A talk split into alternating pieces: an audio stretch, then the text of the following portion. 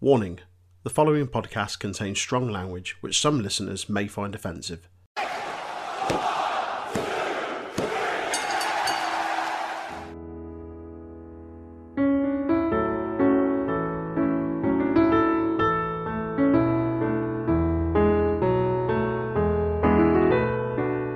Uh, hello, everyone. Um, just before we get into uh, tonight's or th- today's episode, today's recording, uh, just want to obviously take a second to pay tribute to um, to Daphne, who we, we learned literally a few hours ago had passed away at uh, the age of 46, which is obviously no age.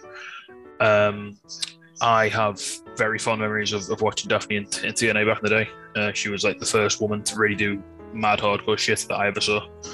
Um, like I remember being like Monsters Ball matches for the base that were incredibly entertaining, like really, really good stuff. She did great character work. She was a fantastic worker, and by all accounts, uh, according to Mick Foley, a really, really wonderful person as well. Uh, so, um, yeah, I was uh, just, just it's it's another reminder that you know, look after your mental health. Um, if you're not having a good time, talk to someone. If you notice your mates aren't quite themselves, maybe talk to them, and just look out for yourself, look out for others, and yeah, keep yourself as, as well as you can. Um, R.I.P. Daphne. Pete Daphne. Yeah, uh, right. Anyway, look in my eyes. What do you see? It's an untitled wrestling podcast, special episode. We are with his with the return to the ring this weekend, well, as we're recording, uh, after almost seven years of recently retired MMA fighter CM Punk. We thought now is the perfect time to go through some of our favourite CM Punk moments from, well, the last decade plus, from his, his near 20 year career to date.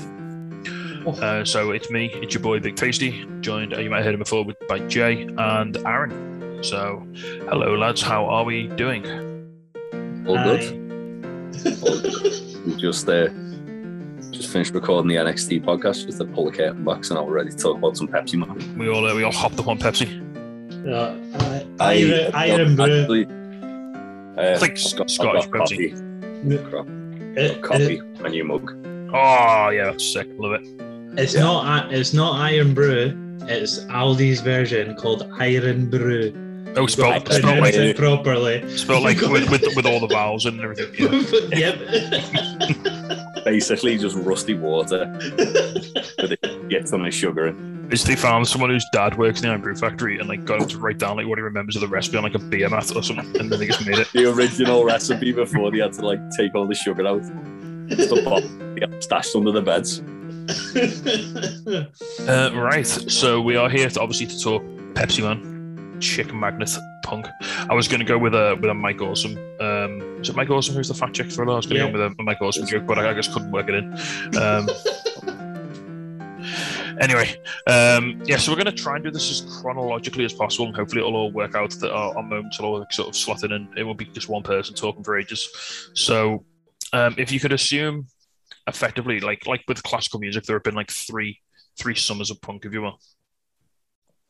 And we are we are currently in the third epic, I'll take and like the, the third age of punk, if you will. late. It's late summer, but sure. It's, it's, yeah. just late. It's like mm, it's like September, Indian summer, maybe. You know, I mean, maybe it's like It's when- starting to get chilly in it's, it's, Scotland it's, now. it's, it's going dark about eight, but it's still nice and warm. You know what I Mate, when WWE did the Summer of Punk, they didn't get it kicked off till November. Don't worry about it. Um, but yeah, the first one, however, arguably the best. But then we don't know what this one's going to entail. This one's definitely very Mm. exciting. In terms of in-ring quality, it was certainly the most standout. Yeah. In, in terms of things that hadn't really been done before as well. So it started off that in tw- in 2005, and I said 2015, um, Punk had, there was a lot of rumors that Punk had signed a developmental deal with WWE. And um, he was kind of doing like a, a farewell tour of Ring of Honor. And his last match was scheduled to be a Ring of Honor title match um, against Austin Aries at Death Before Dishonor 3 everyone expected Punk to lose that match. And then he won. And everyone's like, wait, what? the fuck? Um, and it, this was like, it was like a really big shocking moment. Um, and as well as him winning it, he then turned heel and said, I'm going to take the Ring of Honor title to WWE with me.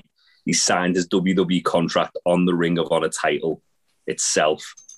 Uh, he had he'd cut a promo where he wore like a suit. He started wearing a suit and carrying the belt around. And then the summer of Punk was basically Punk defending that title over the summer, and every match could have been his last. Didn't um, didn't Mick Foley show up as well at this point? It's he did.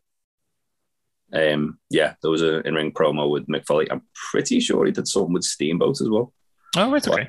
It could have been earlier that I it'll kind of blurs into one. It was a long time ago, um, and yeah, it was basically it was unprecedented because if if you watch uh, the Best in the World documentary about Punk, which I assume still on WWE Network, I don't think they've took it down yet, um, but it might get some Ultimate Warrior treatment.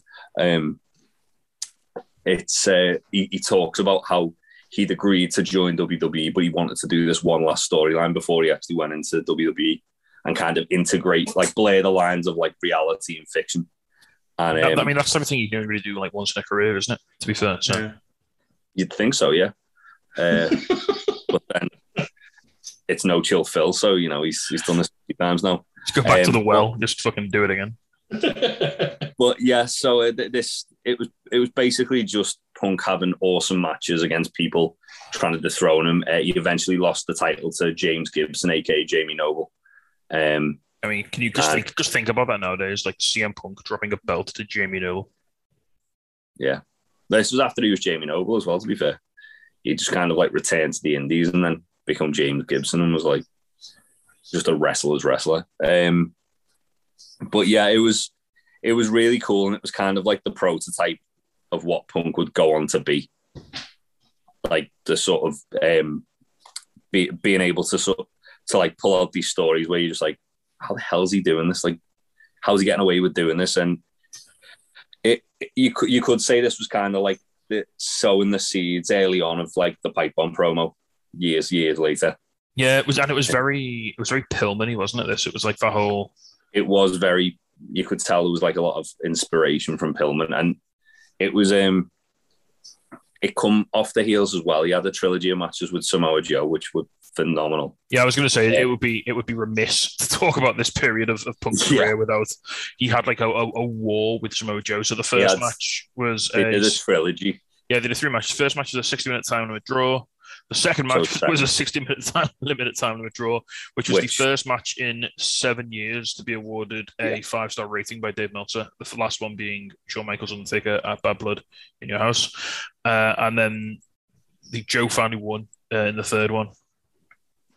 Um, and shortly after, both guys got signed. Um, Punk to WWE, Joe to TNA. Yeah, yeah. Uh, also, I'm going to throw out a little. This this is not an this is not an honorable mention, but just around this time, he was also wrestling in TNA. Uh, he was part of Raven's The Gathering yeah. group. Yeah, and, Clockwork yeah. Orange match is the standout. Yeah. But he, he, I mean, it wasn't it wasn't a fantastic run, but um, he was paired mostly with a guy called Julio Dinero, whose real name was Brian Wall. He was he was alright, um, and then he basically got released because of well a few bits and bobs. a part of it was TNA's Ring of Honor deal, sort of breaking up, breaking up. But he also apparently had a fight with Teddy Hart. Oh, I mean, who doesn't? yeah, uh, they actually they finished the Punk Raven feud in Ring of Honor as well, didn't they? Yeah. Um, in two thousand three, which was weird and it's within itself that they started the feud in one com- company and then just kind of like took it over to another and finished it. Yeah, at one point, doors. At one point, CM Punk in TNA was managed by James Mitchell. He was. What, what a time to be alive. he was. Um, but yeah, I felt like you can't really visit amazing CM Punk moments without kind of looking at where it all began with the Summer of Punk. Yeah, and, like, and Ring of Honor was like literally where Punk forged his his character, wasn't it? And his sort of his personality, his his whole um, his, his whole his whole his whole persona, basically. Um, like his, his how he worked. Like those matches with Joe, like we're not doing them justice. They are absolutely brutal. I believe they put the second one on Ring of Honor's YouTube not that long ago. All right. Um, so it's free to watch on. Yeah, if you've got if you've got an hour to kill.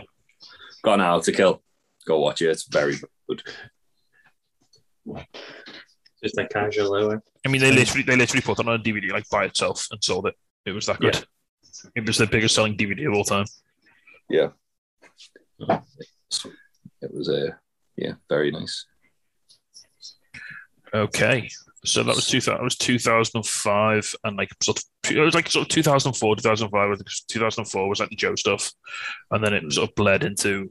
Um, obviously, that that's what got him like noticed, and then that led to his signing with WWE, and then the sort of the, the sort of coda Yeah. sort of Oh, actually, just Epilogue. I just remembered as well. Um, it would while we're talking about Punk pre WWE, we'd also be remiss not to mention the uh, triple threat he had with Eddie Guerrero and Rey Mysterio Yeah. yeah. in IWA Mid South, which still holds up today. He credit he, he credits that as being instrumental in his like education as a young wrestler as well.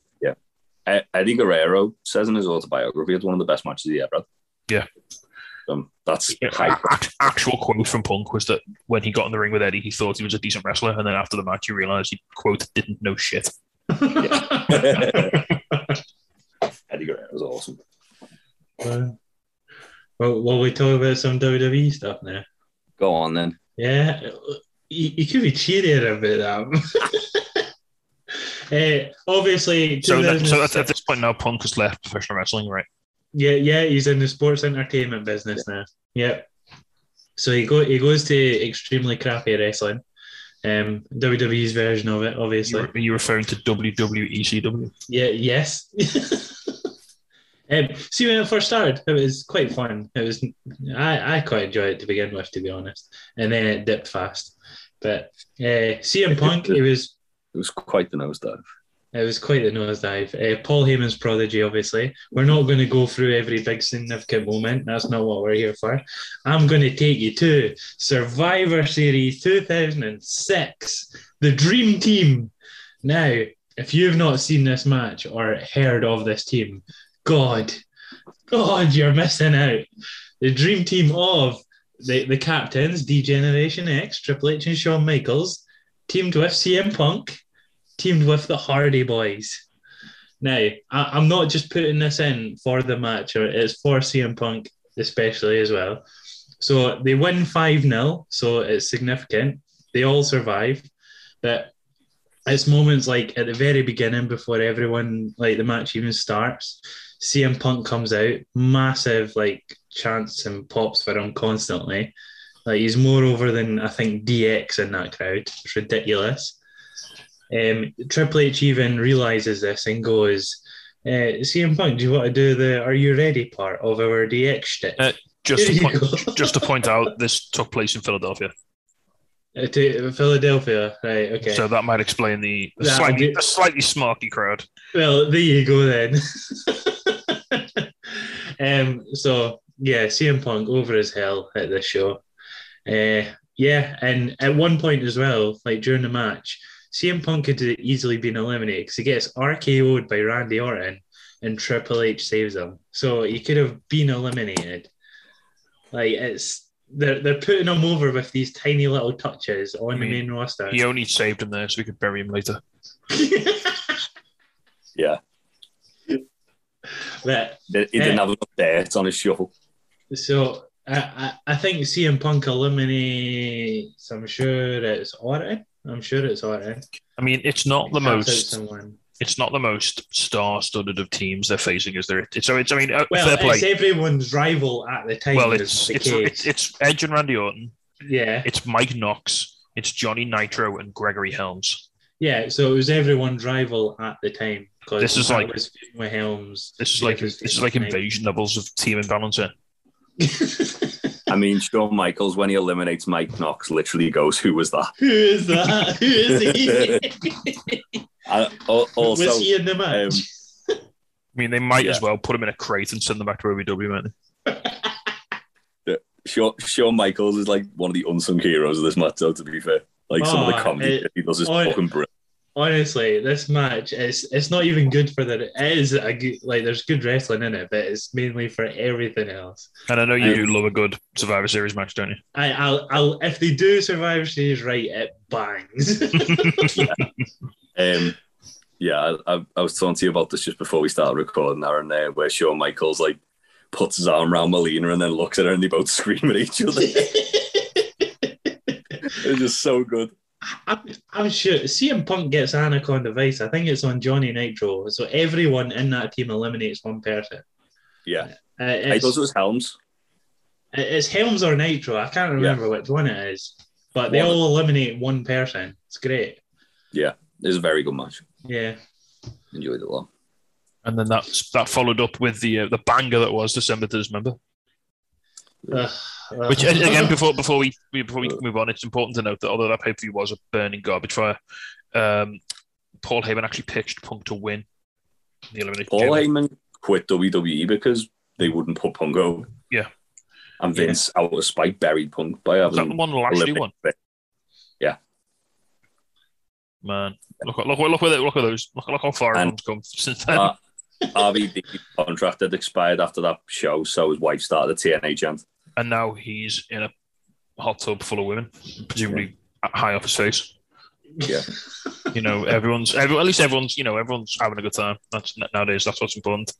Yeah, so I, I've put that there because it's a great. The whole show's great, but more importantly, for his first like three months, four months in the company, he's over his hill. Obviously, it's in Philadelphia, so it helps. But Yeah. yeah, it, But yeah, I mean, it just shows that he really came in hot following his Yeah. like his Ring of Honor. Like, uh, it- like the, even even the casual, more casual WWE crowd knew who he was through his his exploits on the Indies, yeah, and I think he just got over because of his work rate and his and his ability.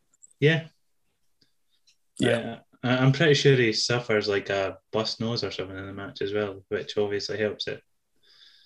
Because Yeah, I, I think the thing with Punk is that like he's be- it, because he's kind of like got that sort of appeal that he could just be anybody. That's why he was like he got over so much like when he did. Yeah. He's then becoming like the kind of worker and the talker that he become. Like he already had it, but like more so. yeah, Like- a working man's man. Also worth pointing out this around this time, quite tragically, um, that Punk was scheduled to be Chris Benoit's opponent on the day he obviously didn't show up for work because he'd. You Um, know. Well, we, we, would you like to speak about that? Because that's my next thing. Oh, is it? Okay. Yeah, yep, that, that's my next thing. Yeah, crack on then. So, um, 2007 is we'll we'll go to it's Night of Champions, Vengeance Night of Champions.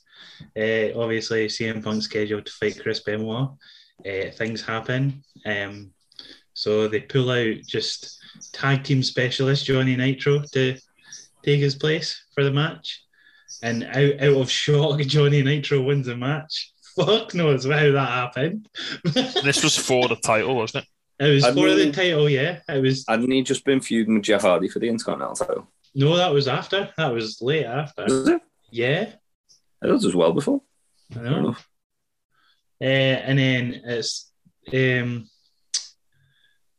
Aye, so f- from this match for the next four months, they have five matches altogether. Their first three pay per view after pay per view. So you've got Vengeance Night of Champions, the first one, which is when the Benoit thing happens. Great American Bash after that, and then SummerSlam Aye. after that. I was in the crowd for the Great American Bash one. Yeah, it, it's not the greatest one. It was but- crap. He loses both of them, doesn't he? Uh, he, he, he loses all three of them. Yeah, he lost the Great American Bash one by getting drop kicked in the knee when he went for a springboard clothesline. Yeah. oh God, oh Jesus. That- ECW that, title. um, Yeah, that, that EC, was like EC dub, EC dub. that pay per view garbage. Like I, I was gutted I was there. oh, eh, won the cruiserweight title. eh, yeah, and I, I think this is like CM Punk's first major like actual rivalry where he's the mainstay of ECW. Obviously, it's not the ECW everyone remembers, but CM Punk was the one guy that everyone wanted to see at the time on that program. He was the only He one was- there. He was kind of like a um he, he was he was almost like the one person from like the new guard of wrestlers that could have like easily been in the original ECW. Yeah, yeah, easily. Um, yeah, and then he loses all three of them. This is all in the space of three months because it's three pay per views. Uh, and then the fourth month, he has another match on ECW. He loses that one to now John Morrison. He's changed his name. Uh, to then his fifth match, he puts basically if I lose again, I can't fight John Morrison for the title any longer. And then if the, the ECW matches are the two better ones out of the five. Like even though they're, I think they're a bit longer as well. Like they're not just like five minutes on the pay per view. Uh, the good matches. Go watch them if you haven't. Uh, I'm not sure they're on the network, are they?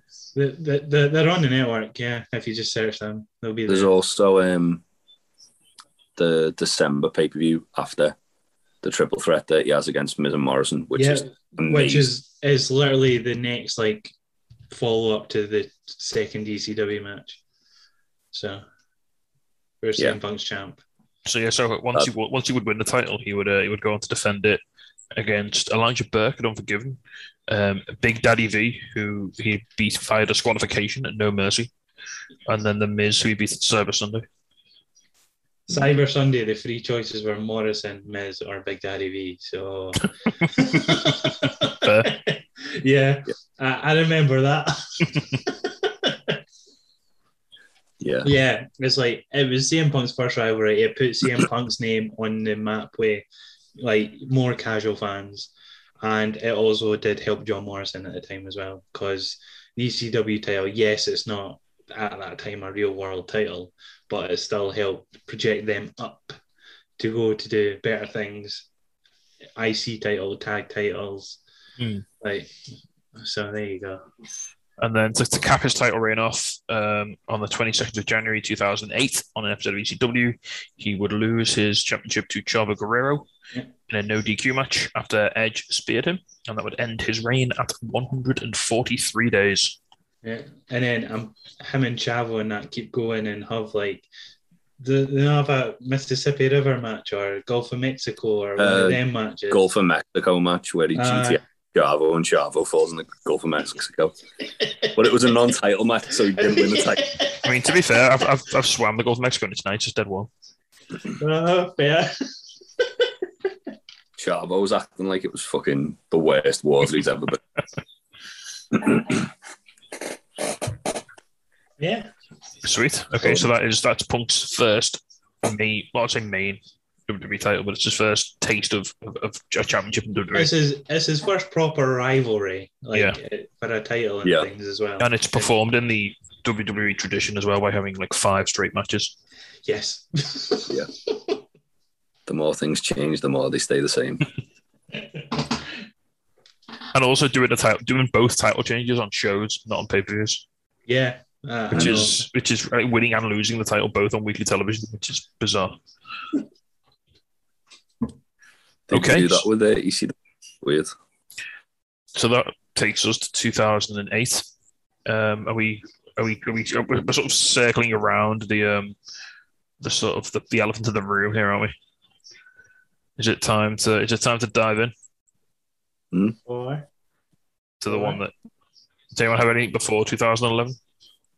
No. Um, uh, I think yeah, every, everything now we've got after 2011. So Well, he just did- just I mean, quickly, did- just to quickly um, sort of gloss over his career, he did have a world heavyweight title reign. he He had won Money in the Bank title. consecutive years. Yeah. Yeah, Held the tag title with. Kofi Kingston. the first person to win back to back Money in the Banks. Yeah. Well, Only has anyone else Only, done it? Yeah. Oh, no one else has done it now. Carmella, technically. Don't worry about it. You know that match he had the feud with Jeff Hardy, where like loser had to leave the company. Did that actually result in Hardy leaving, or did he just go away for a bit? Yeah, Jeff Hardy left, and then he got done for drug trafficking. Like, not that Oh, was that when he got like a when they raided his house and found all the pills and stuff? Yeah, yeah. Yeah, I remember that. And then he then he signed with TNA, uh, who at the time had no wellness policy. But you know, who'd have? Uh, yeah, he signed with TNA like four months later. Um, and Punk did the thing where after Jeff Hardy um, had basically left WWE, the week after on SmackDown, he came out like dressed as Jeff Hardy and did the whole entrance. Yeah. Uh, so a very quick honourable mention that I'm going to give um, to the Straight Edge Society, which was a group Yeah. that Punk Yeah. formed around 2009. Um, and this was the first time we saw the character of Luke Gallows in wrestling. It was. It was he, he, he, he converted from Festus to Luke Gallows. Um, and we also saw the debut of Serena, or Serena Deeb, she's now. Uh, interestingly, all three of these performers are now working in AEW. Poor, Yeah. poor Joey Mercury. But Sad Joe Mercury knows. Um, so yeah, if, if Punk starts, is in retrograde. if Punk starts to like shave off Gallows' danglies, then um, What if, what if what if Punk alludes to like a reunion by getting his own dangly? oh whatever, everyone get danglies. They all get dangly, Danglies Um, for the boys. Let's dangly, go. dangly daddy. Um, but yeah, uh, one thing as well from that period was uh, Punk had the feud with Rey Mysterio, which was fantastic. Yeah. Yeah, it was probably the only real thing of substance that the Straight Edge Society really did, wasn't it? Yeah, That Very and the bad big Undertaker. show's hair versus Yeah. whatever it was. Aye. now Punk lost the hair versus mask match against Ray, and then it resulted and in then the Punk big show started wearing like the luchador mask. Yeah. Big Big Show unmasked Punk. I like how didn't the didn't they, didn't they like kind of spin it as like because Punk like was so pure he didn't let like chemicals touch his hair like he didn't use like Yeah, shampoo. so and shit. he grew his hair out and he like it was all greasy. He grew his beard out and it was all greasy. He looked a bit homeless. Um, looked a bit like Charles Manson. Yeah. That was the, the thing he was going for. But yeah, he's like my my hair is a symbol of purity because I don't have any drugs or alcohol in it at all. So obviously, like for a drug test, sometimes you get like a strand of hair and they'll test that. For some reason. Um, Right, so I think I'm next, and I don't all don't all don't all go when I start talking. I want to talk very briefly about the new Nexus. Oh, Now wait, because it goes somewhere. okay. So, on October 11th, 2010, Punk, tra- uh, Punk is traded back to Raw. Um, Edge goes the other way, if anyone's interested. And uh, Punk is eliminated at bragging rights from an Internet Tag Team match by Rey Mysterio. Uh, so he starts comment- doing commentary. It's just something he's done quite a few times. Correct? I think he must he might have done it. Did he do? Did he do? He did commentary Ring of Honor, didn't he? he Sometimes. yeah he did a commentary run in WWE because he got injured. So this was in November, and then towards the end of December, towards the new year, like sort of end of 2010, he um, basically just gets up out of commentary and just starts wailing on John Cena with a chair. Hmm. And uh, basically, he reveals that he had joined and also assumed control of the Nexus. Yeah, well, I, I so actually yeah, this is one of my honorable mentions. Um, because I remember watching it. Um, I, I actually stayed up to watch Raw because it was when Raw was good. Um, and you'd want to stay up and watch it. And it was such a cool moment because it was like the Nexus beat Cena down, and then Punk come down and beat Cena up. Yeah, so he come out and make the save, didn't he? And then like Yeah, basically. and then there was just like a Nexus armband lying in the ring, and he's just sat on, sits on the chair, and he just like slowly picks it up and then looks at it and then puts it on. It was just a really cool moment. It was one of those things where, like, the end of Raw, where you're like, "Oh my god, I can't wait to watch Raw next week." Now it's like, "Oh my god, I can't wait to turn Raw off," which is really sad. Uh, Right. So But, this this leads to I mean, unless there's some bad shit like the Corre, don't don't Google it. yeah, about no, it. no, two hours. But what I want to what I want to get to, and the bit I remember fondly of this this period is the 2011 Royal Rumble. That's fair. Yeah, Yeah. Just just be, I mean, it, it didn't achieve anything. It didn't amount to anything. It didn't lead to anything. but Punk comes out first, and for pretty and it, this is the biggest Rumble they ever had. Right, this is 50 guys, right? forty. Or you know, if it wasn't the greatest Royal Rumble. Yeah, it, it was largest Royal Rumble. Anyway, so 40 dudes, and Punk's out first. And for the entire, like, sort of first third, maybe, of the I'm Rumble, sure, I, I'm sure it was longer than that. I think it was up to like entrance number twenty-two or something. No, He's like, just- Cena was eighteen uh, or something like that. It was so he's just, just got, under half. but he's, he's just got, like, these, he's just got the whole, like, some members of the Nexus in with him, and they are just, it, like, it's like when Brock did it, yeah, he's just running riot through, like, the entire card. Like, Mason Ryan's there, remember him? Jesus. Uh, all, your, all, your, all, your, all your best boys. well, Um, thro- throughout beforehand, he has Husky Harris and I think Heath Slater come out. They do get eliminated over time, but Yeah, had exactly. them there. uh, I mean, all, all your top lads, uh, Yeah. Mason Ryan, Michael McGillicutty, David Otunga, uh, and then, you know, if they're flying high, nothing can stop them except for John Cena comes out and as he has as his as he is de- as he is destined to do. Like the only the only thing he can do in this period of his going to be career is just kill Nexus members, and he does it with shocking efficiency. Kill the youth system. Uh, so at this point, CM Punk has seven eliminations, Yeah. and CM and then John Cena equals that by like destroying the Nexus, basically. Yeah, that's sad. Yeah, but up, up until that point, when um, He so would yeah, go in. He would go in the mic in between every. yeah, and he yeah he would like he uh, Yeah. like when when there was like no not doing because everyone had been thrown out, he'd like sit in the middle of the ring, he'd cut a promo, and it was, it Now was just that a I really, have your attention and all that. it was just a really interesting way to to sort of book like half of a Royal Rumble. Yeah, It's like this extended showcase of like this is what Punk can do, like on the mic and in the ring, and it's like this he's still in this sort of like cult leader sort of personality, which is really cool. Could say a cult of personality. I was waiting on it. You Could say that. I mean, you, you could, but I mean, I wouldn't, I wouldn't dare to, but you know. So yeah, there you go. I mean, it didn't achieve anything. I think who won that? Yeah, I can't remember. Was that one Rey Yeah, Mysterio? don't worry about it. No, No, don't, worry about, it. Don't worry about it. I actually Oh. watched this. as well. I watched the whole one. It's just the one where like, um, it's just the one with a really stupid finish where like, um, Santino almost wins it. yeah, where where El Del Rio thinks he's won, and then Santino crawls up under the ring, and then he Yeah. throws Rey Mysterio. He th- he throws um, Del Rio. Del Rio out, and th- he thinks he's won, but Del Rio like s- slit skins the cat or something, gets back in, and then Yeah, throws him out. Yeah, don't worry about it. Yeah. Don't worry about it. That whole three month period where Santino almost wins the world title. Yeah. And then he did it again when they had him feuding with Daniel Bryan years later. Yeah, Yeah. Um, That match lasted one hour and nine minutes. It was the longest Royal Rumble up until the 50 man greatest Royal Rumble match. Yeah. Yeah. well, just rumble. CM Punk lasted just over 35 minutes. There you go. Half the Great. time. He eliminated Daniel Bryan, John Morrison, Mark Henry, Chris Masters, Tyler Reks, and Vladimir Kozlov and R-Truth. There you go. Fine. Fair enough. Um, shall we move on to the uh, the the other big uh, elephant in the room. I mean, from- there's nothing. There's nothing else he did in 20, 2011, is there? I mean, we've done the Royal Rumble. Like, what, what else? Leading the Nexus. he's um, Sledgehammer? What? Okay.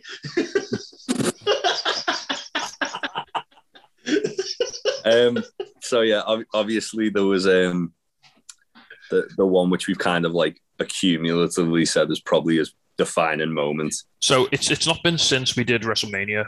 Or I think it was video packages and vignettes, wasn't it? Not we've done video packages and vignettes, which was a while back.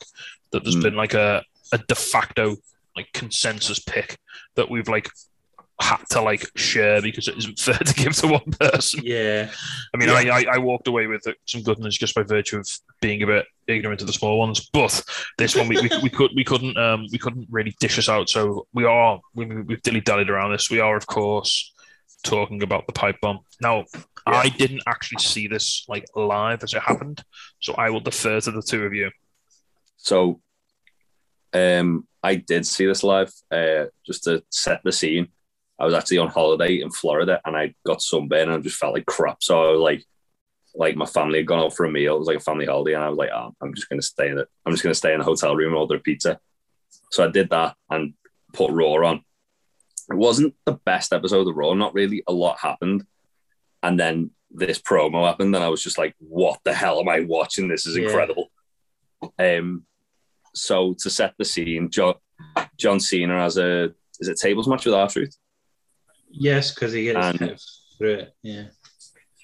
and he gets put through the table, he loses, and then CM Punk sits on the stage in a Stone Cold Steve Austin t-shirt, saying that he hopes that John Cena is as uncomfortable as he possibly can feel right now. and uh, just starts cutting a promo on Cena saying about how he hates that the Rock's come back to steal his moment, um, and that his contract's about to expire, which legitimately was happening. Like they, this story was incredible, like the whole thing. Um, and he he starts like cut, like saying that um, the company will, it, like the company will succeed in spite of what Vince McMahon does, which basically has come true. Um, Uh, one of the one of the lines he used was Vince McMahon is a millionaire who should be a billionaire. Yeah. Yeah, but he surrounds himself with corporate yes men. Um, I he Like literally John went, he literally went out into an audience full of people and said this company will only get better when Vince McMahon's dead. Yeah, Yeah. well, the thing is, it all kicked off from backstage. Like Vince McMahon and Triple H were like, "Here, take the mic. What do you want me to say? Anything you want."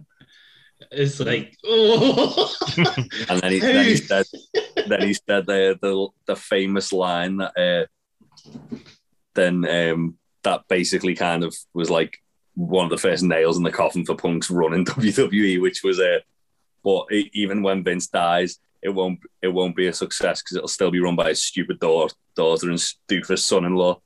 Um, and obviously, then things happened to kind of like drag up this storyline where it shouldn't have.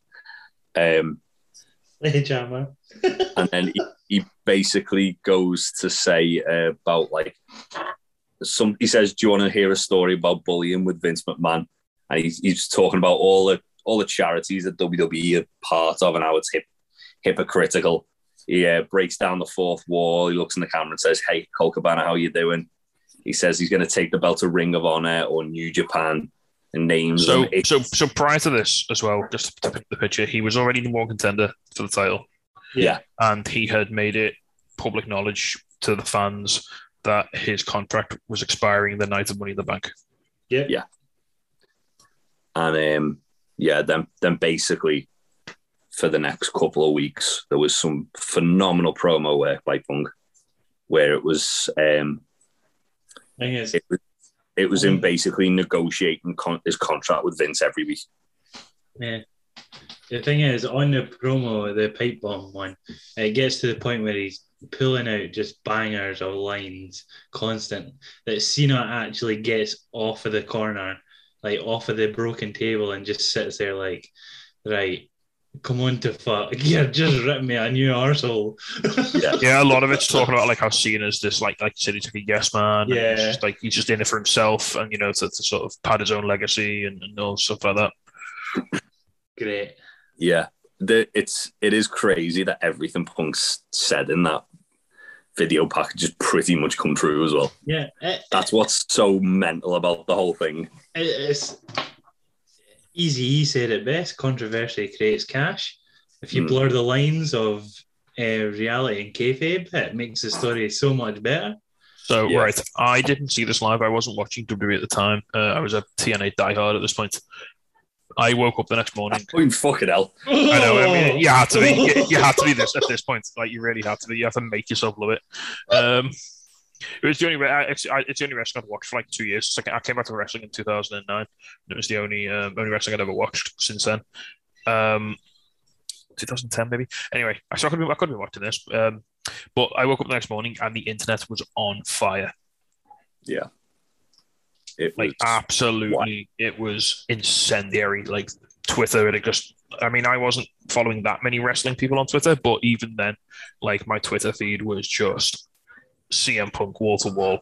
Forums, remember them exploding like with new. With ev- everyone was talking about it. This was like, this was like the Pillman's got a gun of like 2011.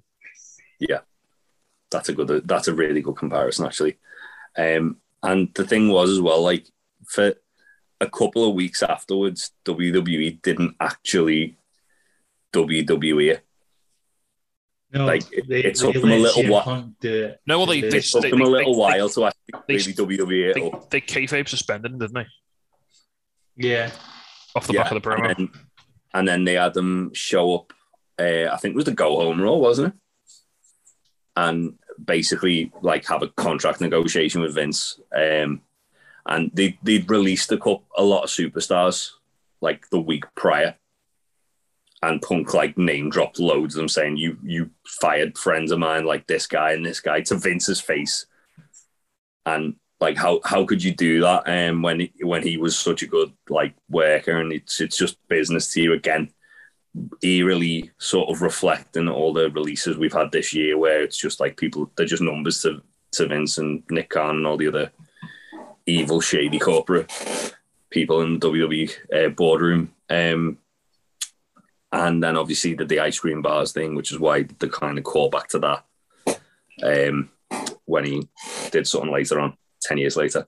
Um, and this led to and to the, the match itself, the money match. Which uh, do you want to take it away, Big Tasty? So I did watch this. So the build to this pay per view was was enough to make me watch this pay per view live. Considering that I yeah, I wasn't a WWE guy at this point. I was, you know, I was hardcore into Hogan's TNA, and you know, that was that was my wrestling. I mean, to, to, be fair, around this point, oh no, this is this, this is one of the laws, the immortal bits. Don't no, don't, don't worry about it. Um, but yeah, sorry, I, I stayed up to watch this live. Uh, stayed up till, till God knows when in the morning, and Jesus Christ! So this this match, um, Money in the Bank, 2011 it's in Chicago. Yeah. You've never seen a crowd like this for a live wrestling match. It is it's it's verging on aggressive. I Saying that this whole car, this whole show has evolved around that one match. Yeah. It's like, it's the it's rest a, of the cards a bit. Eh. It's a one match the, show. Show's, the show's a good show, but it's it's everyone's getting more and more but like yeah, this, ma- this, want match, this match. match just hangs over the entire card. Yeah. Everyone in the building is here to see CM Punk. yeah Like it's and this is this is the, also the show where he drops the the best in the world shirt, Yeah. it is. which people have got it in the crowd, and it's it's everywhere. The CM every every sign is a CM Punk sign. It, it's uh, it's the one where it has the I was there and it's got the date on the back as well. Yeah. Um, yeah, it's an awesome shirt. Um, Um,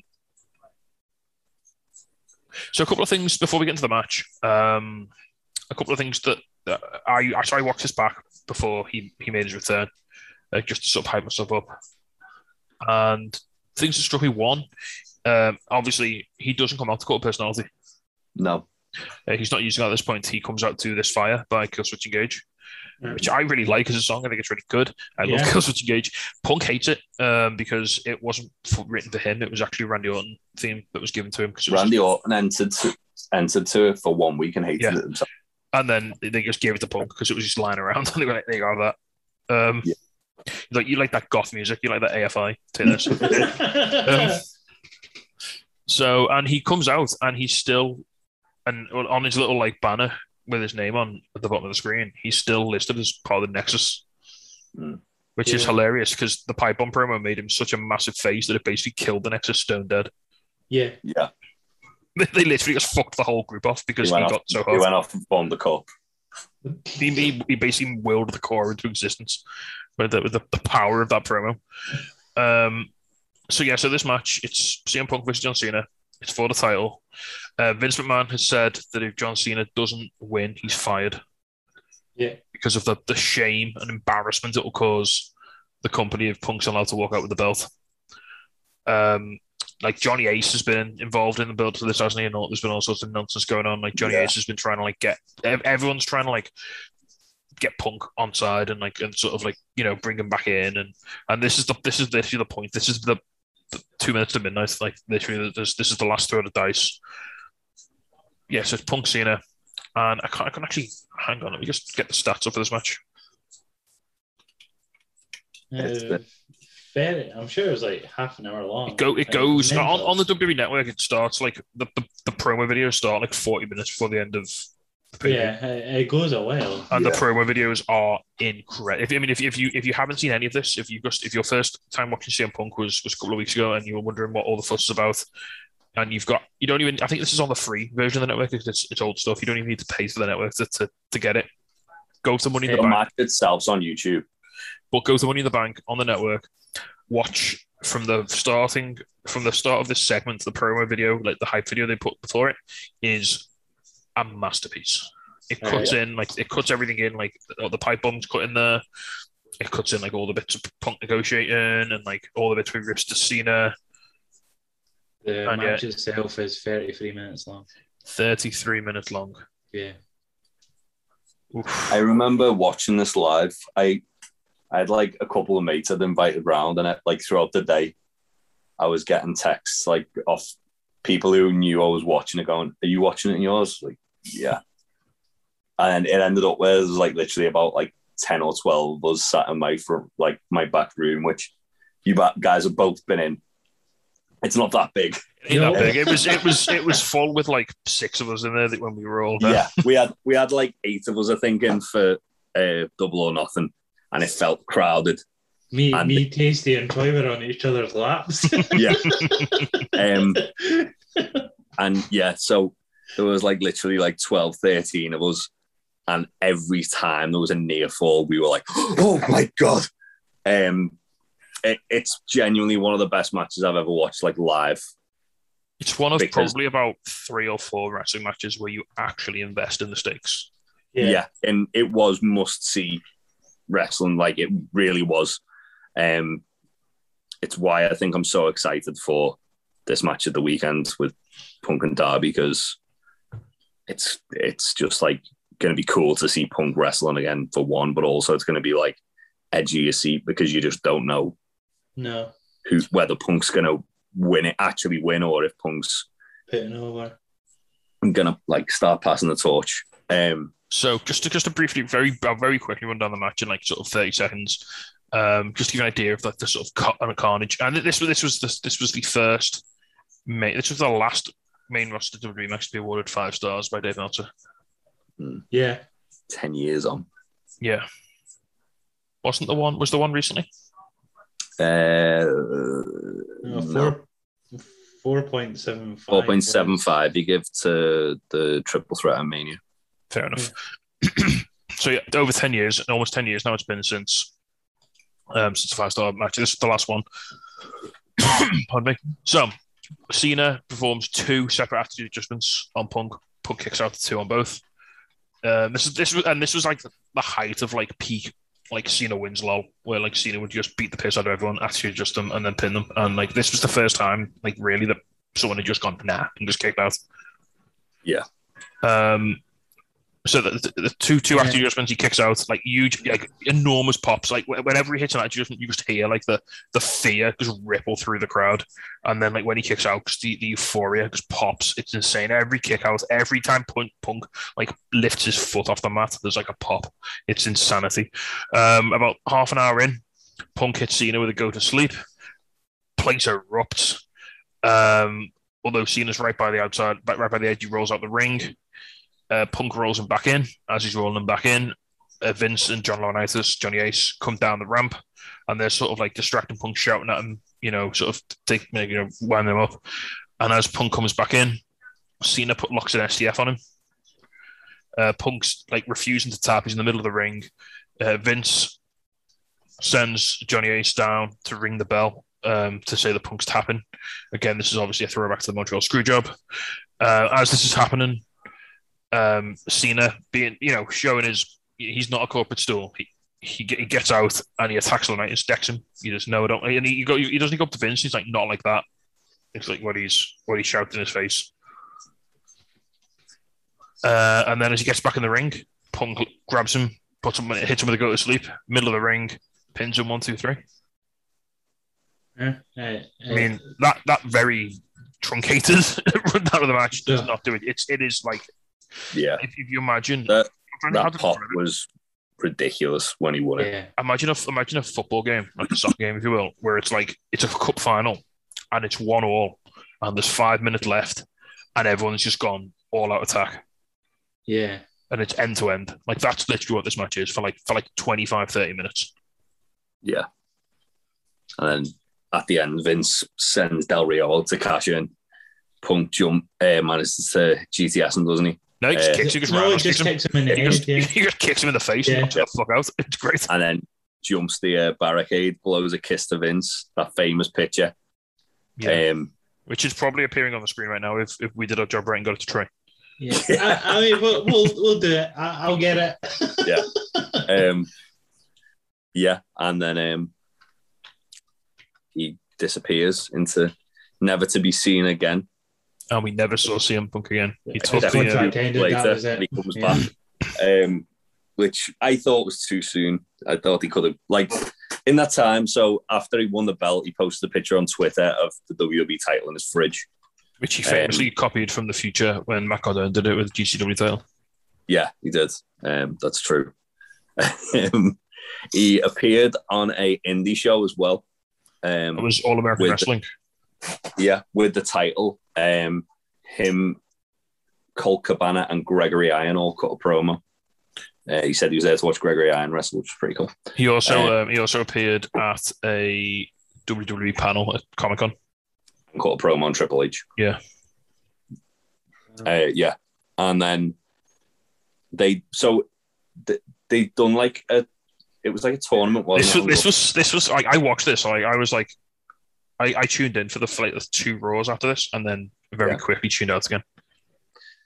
Yeah, so they did like a, title tournament on Raw. Rey Mysterio won it, and then John Cena challenged Rey. And Immediately, literally Immediately. se- seconds after he won it. and then won it. Like, Like, why not just put Cena in the tournament? Reasons, mate. Like, Well, the, the they said so. Obviously, Vince kayfabe fired Cena, and then the basically to get out of it, the board of directors was like, "Nah, Cena makes us too much money. We Yeah. hire him." But all I'm saying is, Bray Wyatt didn't die for this. Um, and uh, yeah, then uh, Cena wins, and you get like the sort of static interruption and cult of personality playing. And that's when Punk debuted the cult personality entrance music. Walks out with the uh, title, stares down Cena with his real title, and Cena's got his uh, replica that Ted DiBiase gave him. And um, and nothing else and- happened. They, they did, and uh, then SummerSlam happened without incident. yeah, that was it. and SummerSlam happened, yeah. Um, and just to quickly run down that, um, that that was meant to be the second summer of Punk. Uh, obviously, um, d- was it?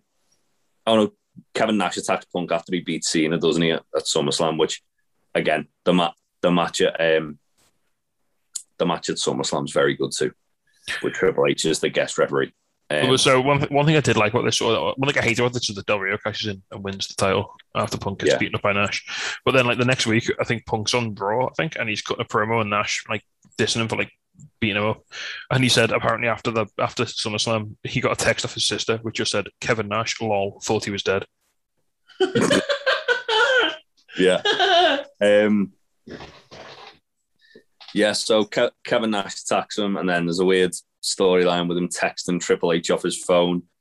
Uh, it leads to Triple H versus Punk. Triple H obviously goes over, um, which the, the- this was where they started trying to like play like WWE eyes, I like to say, where he like kind of milk something So- to death. I'm gonna I'm gonna just if you want to know how this story went horrendously wrong, uh, I'm gonna read this one sentence out to you that's on the Wikipedia article for, Come on, in. for I this. know what's coming.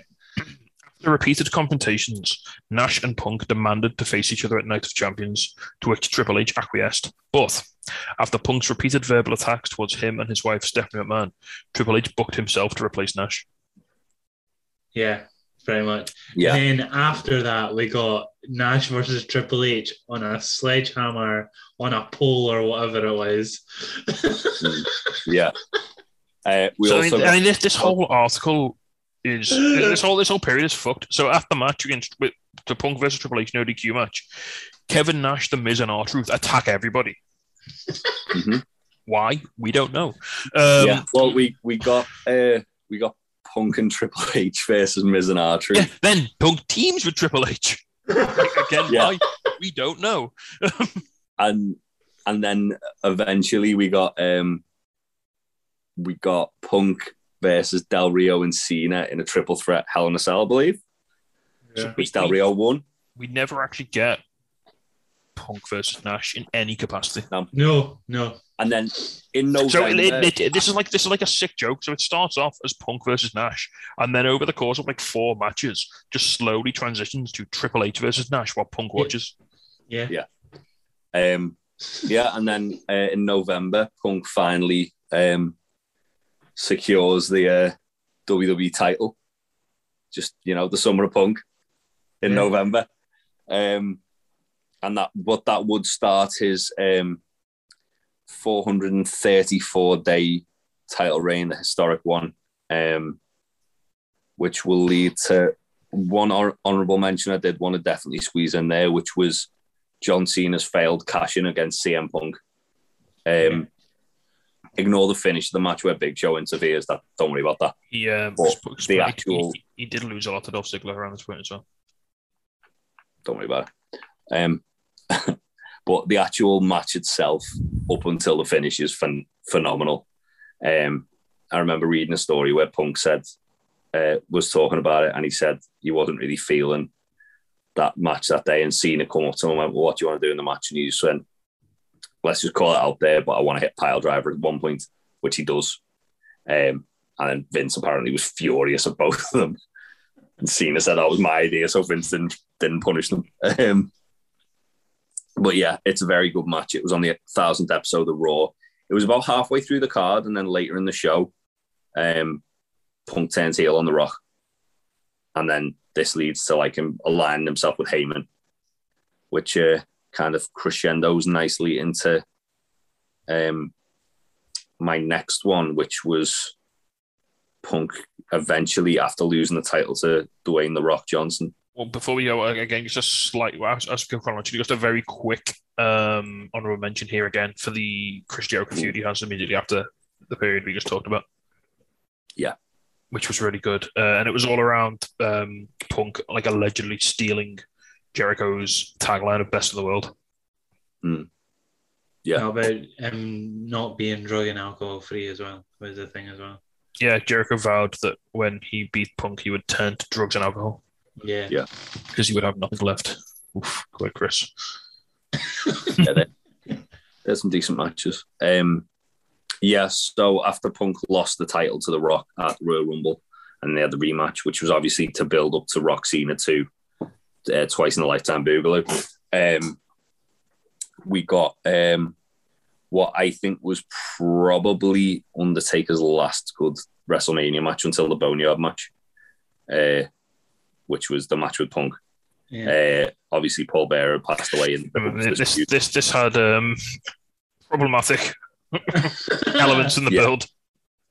Yeah, and they they you could say they went a bit too, a bit too far, a bit too soon, um, with with it with Punk obviously pouring ashes over himself, which was a which was cat litter, and like Paul Heyman dressing up as Paul Bearer, but the match, excuse me, the match itself, I can't believe Bear has gone eight years, man. That's fucking crazy. you know, the match itself is amazing.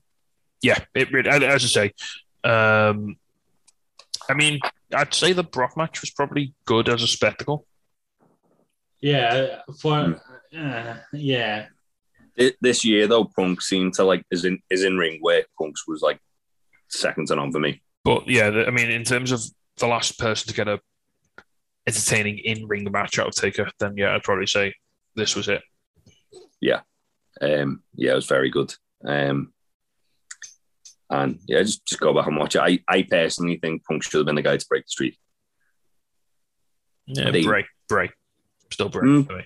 Bray, but, but if you if we're going with people who we'd faced before Brock, Punk. I mean, it's very clear at this point in his career in WWE that he is starting to butt heads with people in the company. Yeah. And in another universe where maybe he got on with his employers more and was more, you know, he had a better relationship with with, with his bosses. There's, a- I mean, he could. Who knows? He could have been given the rope from that. Like, because they, they, they, there's at no point here where they look like they're going to strap a rocket to him or give him any sort of push. He's No. he's fallen into that like upper mid card like sort of mixer, hasn't he? Where it's just like he's just another face. Like there's literally he literally said, you know, in his in the in the big Colt Cabana interview, like he was literally just a body that they needed to go out there and wrestle like three times a week, and like it, it didn't achieve anything. It didn't mean anything. They just needed him to go out and put a match on because they had no one else in that position to do it. Yeah, that's fair. Um, yeah, he took some time off after WrestleMania as well. Had a um, really good match with Chris Jericho. Uh, I think it was at Money in the Bank. No, it wasn't at Money in the Bank because something else happened. Um, the one before Money in the Bank could have been Extreme Rules, but either way, he had a good match with him, and then Yeah, Heyman pay, turned- payback it was sorry. payback. Then Heyman turns on Punk at Money in the Bank, costing him it, and that leads to a. I think it's your next point, Aaron. Yeah, uh, SummerSlam 2013. Uh, uh, they, uh, they, they even gave it a big title The Beast versus the Best. Oh, So, so they it's like similar words and they just changed the yeah, letter. yeah, Yeah. yeah, it's good, ain't it? They put an, they put an A on Brock because he's an A plus player, with Punk's a B plus player. Tw- Twenty Yeah. grand, twenty grand that cost to the Melton guys. Uh, yeah, the Brock Lesnar and CM Punk match where, like, before before it started, obviously the feud was with Paul Heyman. He wanted to get his hands on Paul Heyman a lot, but CM Punk couldn't because Paul Heyman brought in the Beast, and it didn't go very well for him. Um, and then CM Punk just wanted it, so he was like, "Fuck yeah, I'll fight your Beast." So we got Brock Lesnar versus CM Punk in a no DQ match at SummerSlam. Now, this lasted 25 minutes on, on the card. The like longest match on the card. A Brock Lesnar match going 25 minutes, boys. After 2012. So Well, uh, I mean, my, my, 2014, when Brock started just squashing people because he just couldn't be asked. yeah. so was this after was this after Brock came back? yes. Yeah. I've forgotten how that's been that long. It's fucking crazy. It was, it was before they like really protected Brock though. Like it was, Was it? When Before or after Suplex City? This Before. Before, yeah. Oh, it's when Brock was still just when Brock was still losing to Triple H. yeah, yeah. It was Yes. after it was after he'd lost to Triple H. Yeah. Right. It was between um, Brock breaking the streak and the feud with Triple H. Yeah. So a year a year after this match was when Suplex City was born. Right. Okay.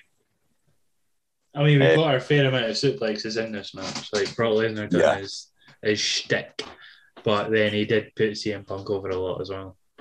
Yeah, Right. it was really good match. I, I Yeah. really It's it's one of I think my favorite Brock Lesnar matches. Of I mean, they're both Heyman guys. You'd assume like Punk and Brock probably get on in real life. yeah. probably. I, yeah. I think as well, it's um, it's like the first sort of time you can kind of see Brock like working with like a more like indie guy and going, "Oh, I'm having some fun here." yeah. Yeah. Then you can kind of see like that sort of archetype of like Brock having like really good matches with like indie, like smaller indie guys Like like Bryan like and Bryan, like Finn Balor, AJ. like AJ. Um, and you going, well, why can't we just do this all the time? Because it's awesome. Yeah. Instead of just putting Brock against Braun all the time, and you see Brock miserable doing it and just hates it, and it's a boring match. I, I, I can't give it justice. Like after the match as well, like it leads to uh, CM Punk just wants Heyman still, um, but then he just keeps going for him, and then Curtis Axel replaces Brock Lesnar in the rivalry. I was Uh, Ryback as well. Can't be Uh. can't be spending that Brock Lesnar money on CM Punk. Yeah. apparently It was- not. Um, it was Punk feuding with Ryback and Ke- Rybaxel and Heyman. right, fucking Ryback. Oh Jesus, fucking Christ. Yeah. Thanks, Jed. Fucking wiped that out my memory until you said it. Don't don't worry about it. Uh, but then thi- this does lead to um, one of my things, uh, which so I was in the crowd for when this feud started, and it was really exciting. Where we got a tag team called the Beard and the Best, which was Daniel Bryan and CM Punk, and they had uh, it was at Raw in Manchester. They had like just a random match, those two against the Shield, if I remember rightly. And um, right, yeah. I, I think they had sort of been feuding, but it was like it would it, they were teasing it was going one way for the pay per view, which was that match, and then he put it on Raw, and it was like, well, that's weird. And then after Punk and Bryan uh, beat the Shield, or I think it went to no contest or something. I, I do forget the finish of it. The lights went out and it came back up, and the Wyatt family was still behind them, and that place fucking erupted.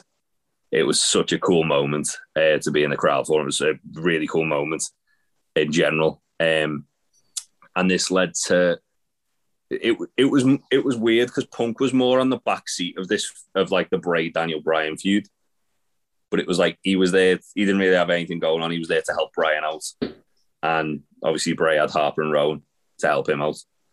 Um, and it got us to Survivor Series where we got Punk and Bryan versus um, what the Wyatt family, and I, I remember the really cool part of this match was just just the fact that everyone was chatting, "This is awesome" by like the sort of stare down. Bray was sat on his rocking chair at ringside, um, and it was it was wild. It was really cool. Like everyone's chatting, "This is awesome." Bray's just like soaking it in, and the match itself is fantastic. Um, really, really cool match. Um, I can't even remember who's won it though. That's the only problem. I'm trying to find trying to find it now. Um, Hume, Bryan, and Punk. to go over. yeah, but I just remember it being like a really awesome like moment in um. Here we go. In like WWE, uh, just because the crowd was so hot for it, and it was when the it was before the Wyatts had kind of lost the magic because they'd only just debuted, and it was it was and, just and it was it was it was all red hot with like stables because like the Shield were red hot, like the Wyatts just coming, they were red hot. Obviously, Yeah. Daniel Bryan was like you know an, an enormous name in the company. Punk was still pretty big. It was like you had yeah, if it was the first time in a long time and since that it really felt like groups of people were in like a top tier feud. Yeah, and it was it, it uh, Punk and Bryan did win by the way. Um, it was it so it was basically like that. It was that period of time where they were trying to cool Daniel Bryan off from the title picture. Uh, he obviously he'd won the WWE title at SummerSlam that year, and then the whole screw job thing happened, and so they were trying to keep him away from it. They were trying to give Punk something to do and they were trying to elevate the Wyatts, and this was how they did it. Uh, and it kind of like led on to after after this, it kind of led on to just like Daniel Bryan feuding with the Wyatt family. But this match itself was really cool, and it was the real. I think it was the first time I really saw what like Rowan and Harper could do in that sort of like scenario. It was just a very very cool. As I say, the the crowd being as hot as they were was what made this match more than the actual match itself. If that makes sense. Yeah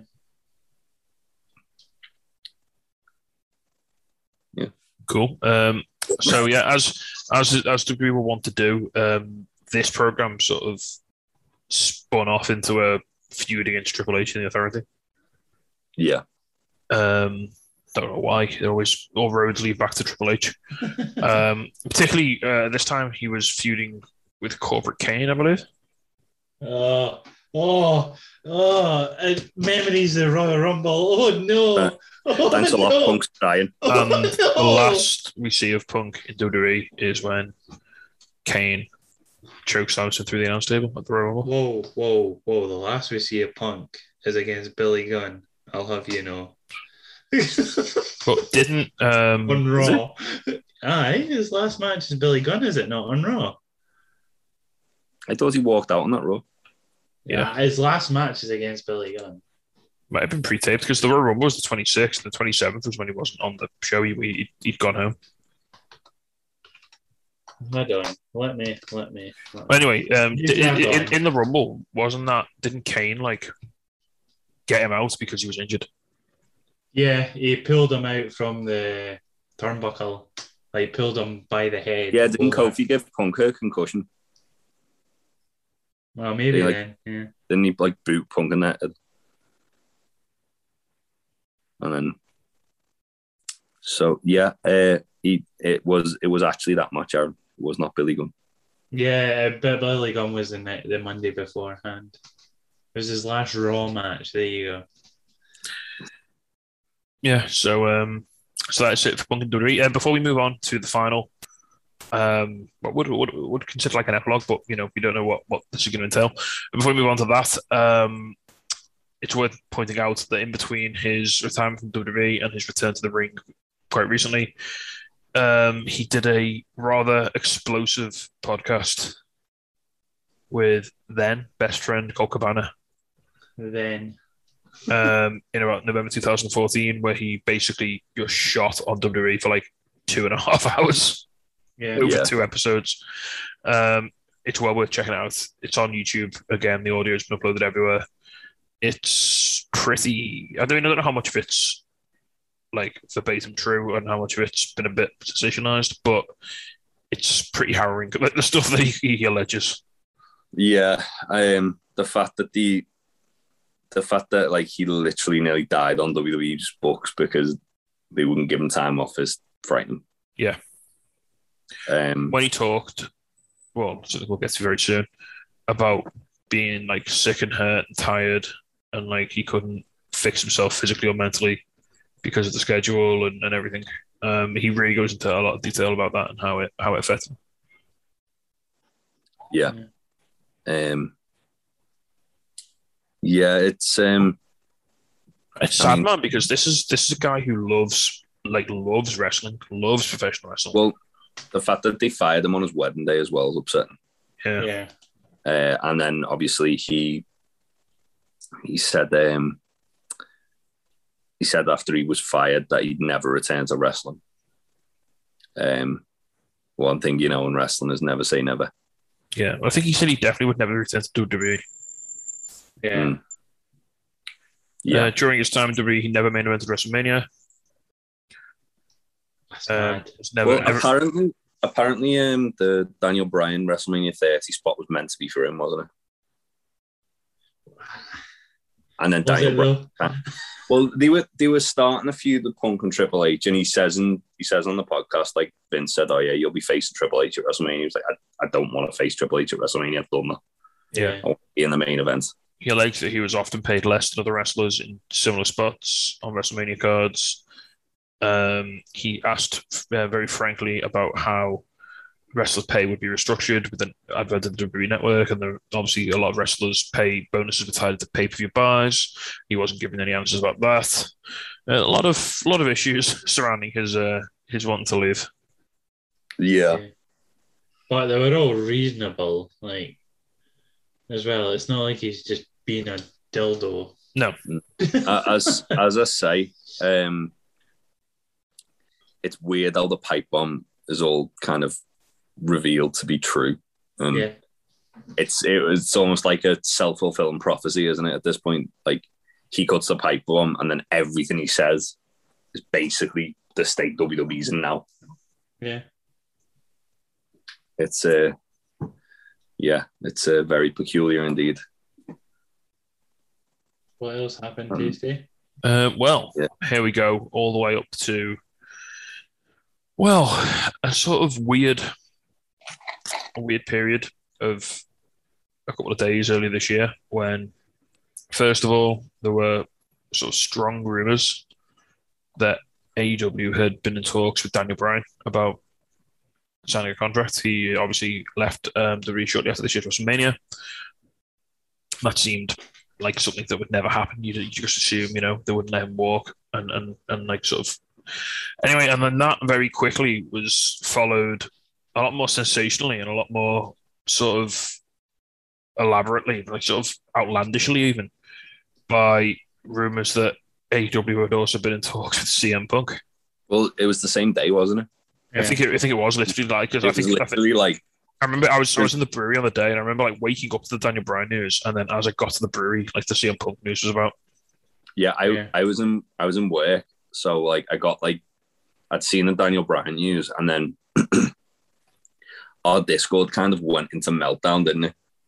And Yes. I I literally like I'd not looked at my phone. I was because I was working, but di- like Discord was just popping off, and I was like, "What the fuck's going on?" And the first thing I saw was like a notification of Fightful Select saying CM Punk in tal- talks to return to wrestling for AEW. I was like, "Oh my god!" and then we were all like, "Nah, it's not happening. It's not happening." Until until like something happened, it's not happening. Um, and shortly after, I think it was literally like dynamite that night, wasn't it? Uh, I, I think I think it was a while after. It was it wasn't that early. It was like a week or two after. the- Yeah, it was the- a week or first two, definitely. Yeah. yeah. And then so, some boy called Darby Allin just said, "Even if you're the best in the world, Even if you think you're the best in the world. There were- there were- so Yeah. in, in AW then, like it was like it became wrestling's worst kept secret. Um, they booked a huge show for a seemingly random episode of Rampage. Um, they named it the First Dance. Um, uh, the twenty thousand seater arena, which is bigger than the one they're holding their pay per view in this this weekend. Um, Yeah. They sold it out in like an hour because like it, it's Chicago, man. Um, little things. So like Nick Jackson started using, no, Matt Jackson, sorry, started using some CM Punk's signature moves during wrestling matches. Um, Kenny with his t-shirt." Kenny had a Cookie Monster t-shirt, then he had a Chick Monster t-shirt. let's. Like little, just little teasers here and there, you Yeah. know. Um, and then, so we get to August twentieth, twenty twenty one. Punk as well was very. He was doing a lot of stuff on like his Instagram. Like He he, went put, he, he went quiet on Twitter for a few days as well. So he went he went quiet on Twitter, but then his Instagram story he kept like so he put um "Sirius" by the Alan Parsons project, which was the music that the Chicago Bulls would walk out to. Yeah. Jordan was playing for them. Um and he just had he had like a black screen with that playing. And then he put something up. Uh, I think the song was still playing over it then as well, where it was like 05, uh, 11, 21, which would indicate like the last three wrestling contracts he'd signed. Um, and then And he, the th- and allegedly the three Summers of Punk. Yeah, and then he on the day, fuck me, he was like, he, he was like trolling the shit out of everyone. yeah, He, he and was that like, day, like so, August twentieth, it hits a little different for us in the UK because it was longer. So like Rampage Right. didn't start till like three in the morning, and so we had the Oh. whole. It was like if like Jay, the, the, the closest I can sort of describe it, it felt like Cup Final Day. Yeah. where you've The got this, is- you've got this event that's happening, or Yeah. that you're hoping. And then, but you've got to live through the whole day of the build-up, and it just gets, and it just, it, it just, it was It like fresh. Twitter literally named it National CM Punk Day. It was like a, it was like a, it was like a Happy pressure CM cooker. It Punk just, Day it, was trending on Twitter. it just, it- but it just, it just built and built and built, and there was nothing official. No one tweeted a picture of him backstage. No, all all that we had to go off was Darby saying that line on Dynamite Yeah. because there was no there's going to be a major announcement at AEW even- Rampage. They didn't do that until Yeah. the night it happened. even even then, like Tony had said, "Oh yeah, it's gonna change wrestling tonight." But even then, Punk was like, "Well, I don't consider myself the best in the world. I consider Bryan Danielson the best in the world." I was like, "Wait, what if it, what if it's Daniel? Oh fuck, that, that'd be cool." But oh wait, what what what's he doing? and it would have been like a national incident if Punk hadn't have shown up at this this, Oh, this There arena. would have been fucking riots. AW might as well just shut down if they didn't have Punk that day. Oh. But it was there's no way to there's no way to describe that. Like I, I lost. I, I, I just. I, oh, all right. okay, On this day, on on this day, uh, blah blah blah. Uh, on the twentieth of August, at what point in the day had you worked yourself into a shoot? yeah. I, I hadn't. I was like, I, I just kept telling myself, it's. I'm not going to believe it till he comes out. Until the music plays. I, Until the I, music- I got to at four p.m. and then it all went a bit. It all started going a bit sideways. That's when I put um, Money Down 2011 on, and I was just like, "Fuck it, let's just go in head first. Yeah. Let's just let's just have it." I, I, I was like, I'm, I'm not going to get my hopes up because I've been burnt before. Yeah. But at the same time, I think this is the, this is it. This is it. And then it was. Uh, So- we were we were There's- all like, There's a group- there's a there's a beautiful video that's on social media of um, before the show starts at the arena, and like the crowd is just. I'm not going to say they're they're on par with Money Night 2011, but it's it's a similar sort of energy. It's they're all here for I- one thing. yeah, I think when his music hit, that's one of the loudest pops I've ever heard. Yeah. And so, so there's this empty arena, this massive CM Punk chant, and Tony Khan comes out. This is before the show starts, and Tony Khan's not a, he's not a big personality. He's not an imposing figure. He's not like a loud guy, a very outgoing Not- guy. he's not a good public speaker either. He's not, he? he's not a good promo. He's not a good public speaker. He's he's a bit of a nerd. When- when it, when he did you see him uh, announcing uh, Giannis? What's his name? Yeah, Have you seen that video go? but there's this, but there's this there's this It's beautiful. like Aaron fucking watching Ryan like bet his eyebrows away. But he, he, he cuts this. I mean, it's not, it's not, it's actually, it's not a great promo, but he basically cuts this really simple promo. And he comes out and he's, he's very sincere and he just says, Thank you so much for coming tonight, for, for, you know, for being here. Thank you for believing in us. And I promise you, your faith will be rewarded. Ah, And as, as, a, rest, as a wrestling fan, that I don't know how to process those words. Yeah. no, I've been banned so many times. Uh, uh, well, we're that used to just getting shat on by uh, other company that Yeah, we're just not used to it as a thing. And then the show opens. Excalibur introduces it. But you couldn't hear him. No. as, as soon as soon as I as soon as I heard Jr. was on commentary, I was like, yeah, oh, something's Oh, got has it's something's yeah. fucking big. They want to hear. Oh, They've, they've literally put him here for this soundbite. And Yeah. that that is literally the first time.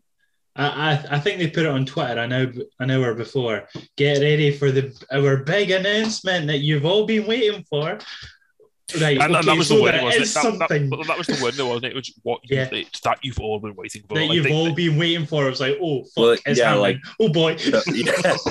it was the fact that as well. Tony like tweeted out like that afternoon saying like wrestling changes forever tonight, yeah, and it it has it it really has like it, it feels it feels almost like we're on the verge of a boom period again. and it was so Yeah. well done. Like they obviously it was it was so almost publicly known that everybody had tuned in for it. Like Yeah. everyone was expecting it.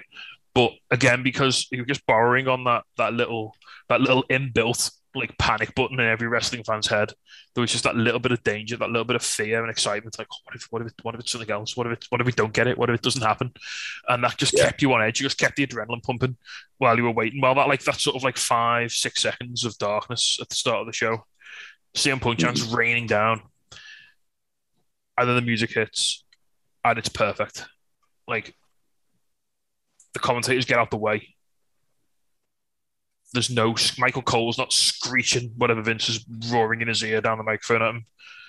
you know, it's it's just they just let it sit, and CM Punk comes out, and he kneels down on the ramp. He fights back tears, and he just looks around at twenty thousand fanatical wrestling fans screaming his name yeah. and it's there's not a lot of things in wrestling that are perfect. We, we said this on the podcast, Darren. There's not a lot of things in wrestling that are perfect. And this is pretty damn close. this is fucking pretty close to Yeah. perfect. wow. Yeah, like e- even like me and Troy had like a bit of a sort of disagreement about it on the news video where he was like, "Oh, he shouldn't have mentioned WWE in the promo." I was like, he had to. He was the elephant in the room. He had to address the fact that he'd been. He away didn't say seven he years. didn't say the word WWE, No, he, he said he said I was at the other place and it made me sick. yeah, which it did, and he's been Which- away for seven years. He it, didn't. made, Yeah, it made him hate wrestling so much. He had to take seven years away, and they have he had Yeah. to talk about that. He couldn't just be like, "Oh, yeah, remember Yeah. remember 2011? That was fun. Now now now oh well, fuck, it's 2021. You know." exactly. Um, and yeah, I think I think it for me it was perfect. I remember like the fact that we were all like kind of on the Discord watching it and together, like just just typing out, going, "Oh my god, it's fucking happening!" Um, no matter what technical difficulties all of us fucking had, because Fite's just died. It just Yeah, it I missed gave- his I missed his actual entrance because the app exploded. yeah. yeah. it, um, But hey, you yeah, know, like But I think I could. I think I could probably hear it from where I was sat. To be fair, he, he'll never draw money, boys. He'll never draw money. Yeah, he won't move that needle. But No, maybe- he's never. Um, so he here's a thing for you. Out of AEW, curiosity, have you got Ringer shirts back on the Pro Wrestling Tees site yet? oh, No, okay. um, That's from so a friend. How's C- CM Punk on YouTube for AEW channel, right? So average everything hits like what a couple of hundred k. Yeah, if it's not uh e- even the promos packages for like his Darby Allin match, so it's just a promo package for the match or that they're at like half a million. Now everything else, however, is 1.3, 8.4, 5.6, 2.5, 1.9, and like and they've I'm all guessing. got, I'm like, guessing. I'm guessing the five point six is the debut. Uh, 8.4 is CM Punk has arrived, and 5.6 is CM Punk speaks for the first time ever. Fuck So yeah. they're the two big ones. But I- yeah, I woke up the next day and I had text off mate to like I'd fallen out of love with wrestling when Punk left because they said he's my favorite wrestler. If he's not about, I don't really want to watch or I don't want to keep up. And they were texting me going, "Oh my god, he's back!" Like, and asking me how how they can watch AW. Like, where's the best way to like catch up with everything that's going on? And yeah. but he doesn't move the needle, boys. Oh, he doesn't. No, Um, you just crashed three t-shirt websites, not two t-shirt websites. in Okay. the first like thirty seconds of coming out. Yeah. Con- Considering There were two-hour queues for the merch stand. That's bad. That's fuck up. Pro Wrestling Tees announced like that early, like on the Monday that they bought the entire US stock of white ringer shirts that was available. sold out already. That's It It became the fastest selling t-shirt in Pro Wrestling Tees history, beating the previous champion, which was the Bullet Club shirt that's been on sale for seven years. That's mad. It sold more t-shirts in one night than the Bullet Club sold in seven years.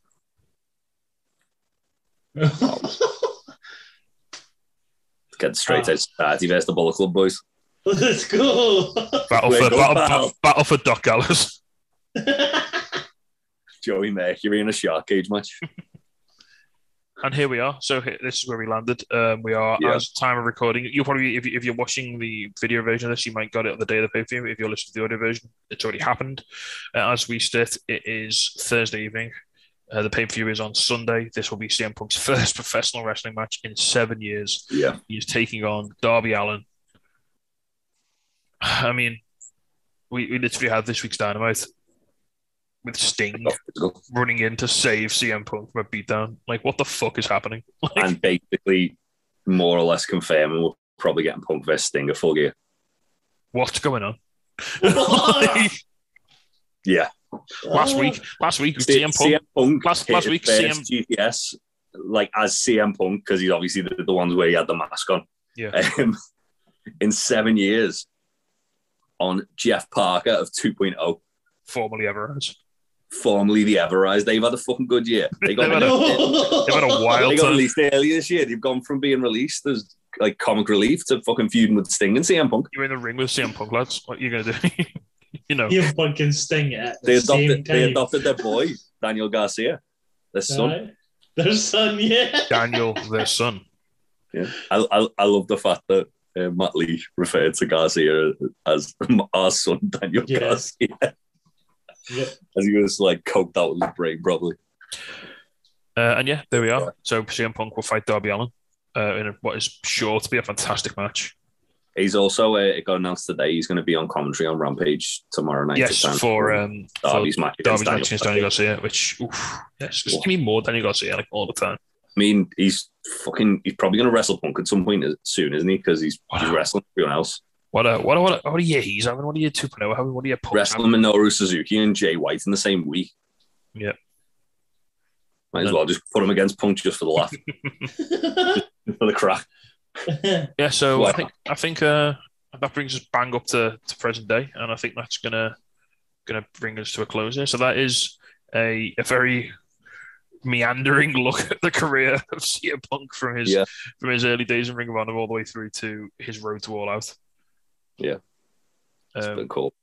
yeah. Join us. Uh, join us next month when we do our uh, look back at Daniel Bryan's career. Now Bryan Danielson or Adam Cole, depending which one debuts first. Bring your bring your neckties and choke out your favorite ring announcer. Oh, Um, imagine if he just shows up at all out and just like pulls Justin Roberts' tie off and chokes him with it. Just chokes fuck out of Justin Roberts. That's right. That's how I want him to debut. You know, If Justin Roberts Yeah. isn't wearing a tie at all out, it means he's coming in. got the fear, What if he goes to do it and it's like a, one of them like elastic ones? and it's a clip on, and he just takes it off, and he looks at him, He's and he just get just gets him in cattle mutilation. Oh yeah, so thank you very much for joining us, guys. Uh, if you've not already watched it, if it's about to happen, enjoy the pay per view, and we will see you all very soon. Bye. Bye. And now a word from our sponsors. Do you like beer? Of course you do. Do you like wrestling? You wouldn't be here if you didn't. Check out topropebrewing.com, our very own Big Tasties brewery. They do a great deal of wrestling themed beers, including Cold Stone Cream Austin Ice Cream Pale Ale and Papa Mango Mango Pale Ale also. They also do an array of t-shirts, masks, cans, and mini kegs. Check out topropebrewing.com or if you live in the Liverpool area, go to the brew tap in Bootle. And thatchface.com, where if you've got a minging beard, you can get beard balms, oils, and grooming kits. They also do apparel. If you put whatever you want in your basket and then go, Aaron, where do you get your discount? You go into the promo code at the bottom, type in UWP20 for 20% off. And proceeds of your purchase do go to testicular cancer charities.